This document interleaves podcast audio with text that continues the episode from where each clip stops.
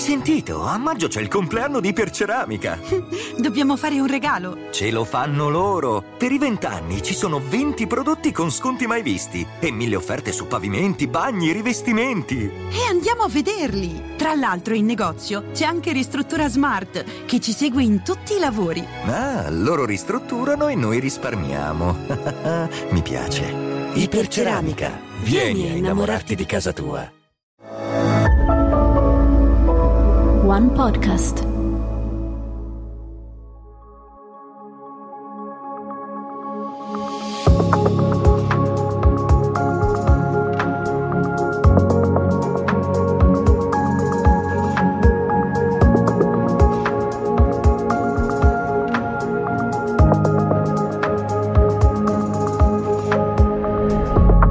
Le parole di Trieste.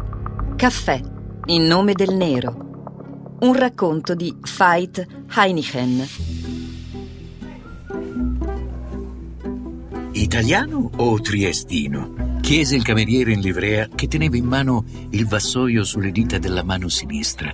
Notata l'espressione perplessa, disse senza muovere il braccio: la signora al tavolo di fronte ha preso un macchiato caldo, ma è in bicchiere. Qui a Trieste lo chiamano cappuccino, o meglio capo in B. Lei cosa desidera? Italiano, risposi titubante, sperando che mi arrivasse ciò che desideravo, pur pensando che mi stesse prendendo in giro. Alla fine, ero pure in Italia o no? Ero arrivato col treno notturno e avevo mostrato i documenti solo sul Brennero. Fu il mio primo contatto con la città di Trieste. Allora un caffè latte per il signore! Urlò verso il banco. No, non un caffè latte, volevo un cappuccino, protestai, ancora ignaro della peculiarità triestina, ma soprattutto con la paura che mi arrivasse un grande bicchiere con molto latte e poco caffè. Il cameriere sorrise e si allontanò senza proferir parola. Io rimasi ancora più basito, perché mi fu servito davvero quello che desideravo. Ero in un caffè storico, con le pareti decorate, per prender fiato dalle lunghe passeggiate di esplorazione dell'allora sconosciuta città. Uno dei luoghi, come avevo letto sulle guide e nei romanzi, dove i famosi scrittori si incontravano o si evitavano. Da Joyce a Svevo, prima già Stendhal, poi Ivo Andric, Umberto Saba, Fulvio Tomizza e Stelio Mattioni. Più tardi sarebbe arrivato anche Magris al San Marco, o Boris Pacor, che aveva l'abitudine di ricevere i giornalisti a luxe di prosecco. A ognuno il suo caffè. Sì, la prego. La me dà un capo in B ben sciumato in bicer de vetro, senza zucchero, la prego. Mi, senza il capo in B, non vedo un ciaro de Dio, la me pol creder. La vita se un capo in B, come che disi.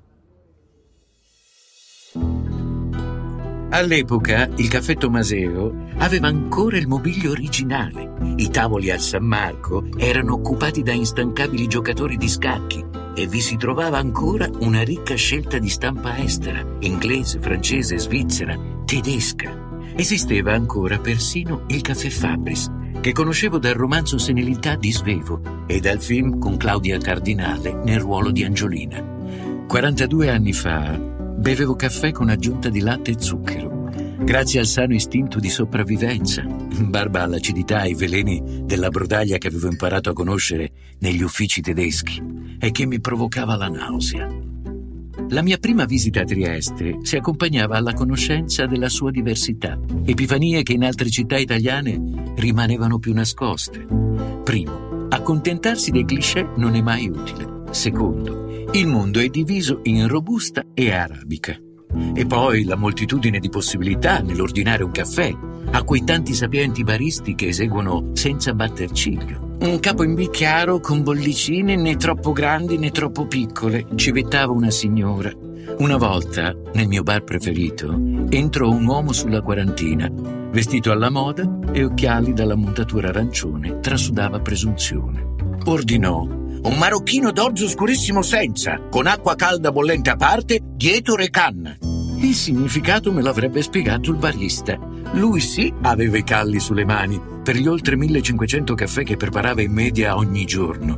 Una volta abbiamo fatto insieme il calcolo delle combinazioni con cui a Trieste si può ordinare un caffè e alla cinquemilacentottantaquattresima variante abbiamo gettato la spugna.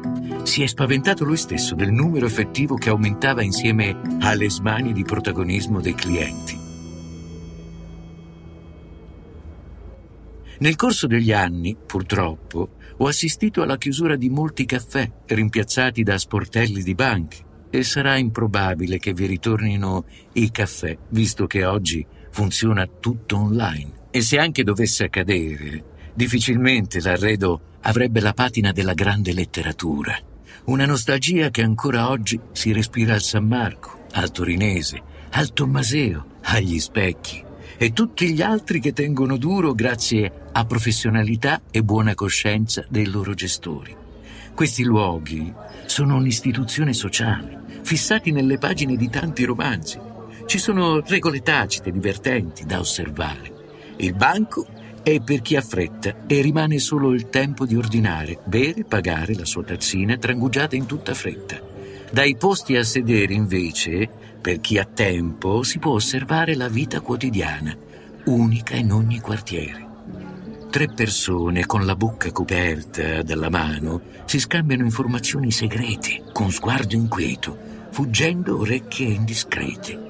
Due innamorati, con occhi pieni di golosità, attendono con impazienza di raggiungere luoghi più intimi. Forse la loro storia è iniziata proprio lì, con un primo timido flirt. Poi si trovano quelle signore triestine con qualche primavera alle spalle, vedove benestanti, che si raccontano con voce rauca e volume sempre alto quanto si sta bene da quando è il povero Zendà. Il povero è morto, a cui fa eco l'amica, ricordando che dopo una certa età si ha pure il diritto di essere vedova. Chi volevo sai ben la sa, erimo sempre insieme e adesso è in cimitero che sburta radiccio. Lo vado a trovare, che porto i fiori, che voglio sempre ben.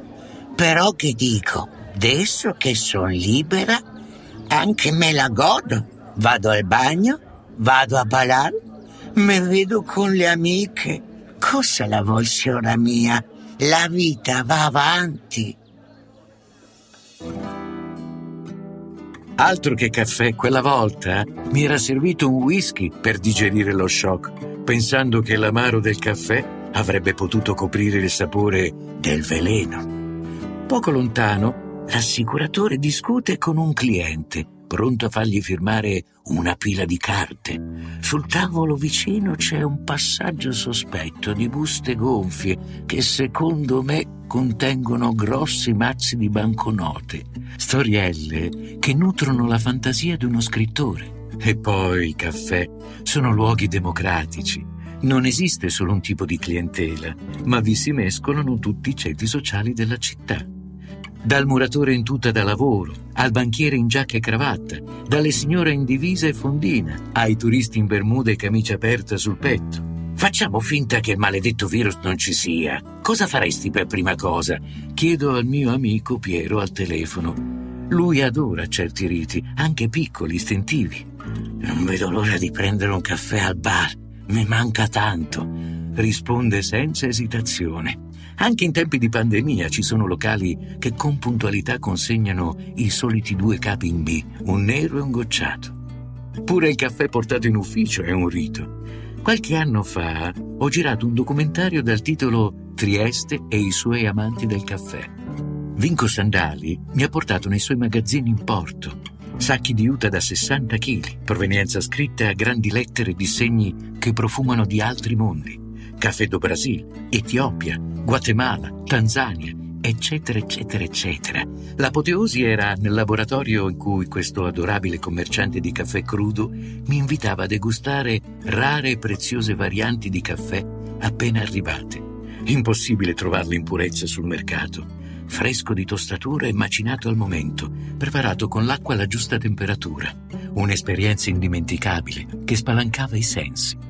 Ho intervistato anche il grande Ernesto Illy che, in un tedesco impeccabile, sosteneva che la tendenza mondiale era aprire catene americane come Starbucks, magari spingendo sul marketing e qualche noto attore hollywoodiano. All'inevitabile domanda su quale sia il miglior caffè, mi disse con convinzione: quello che a lei piace di più. Un understatement che sfida le migliori agenzie pubblicitarie. Una cosa è certa: a Trieste, dove si consuma oltre il doppio di caffè rispetto alla media italiana, è quasi impossibile bere un caffè cattivo. Non è mica un difetto.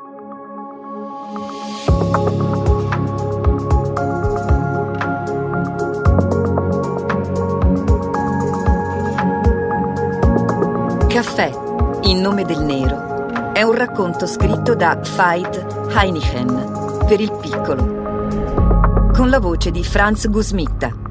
Supervisione editoriale Anna Silvia Zippel. Ha collaborato Irene Noli. In produzione Paolo Prosperini.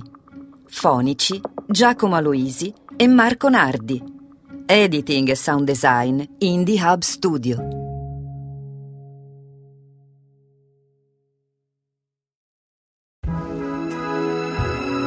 Hai sentito? A maggio c'è il compleanno di Iperceramica.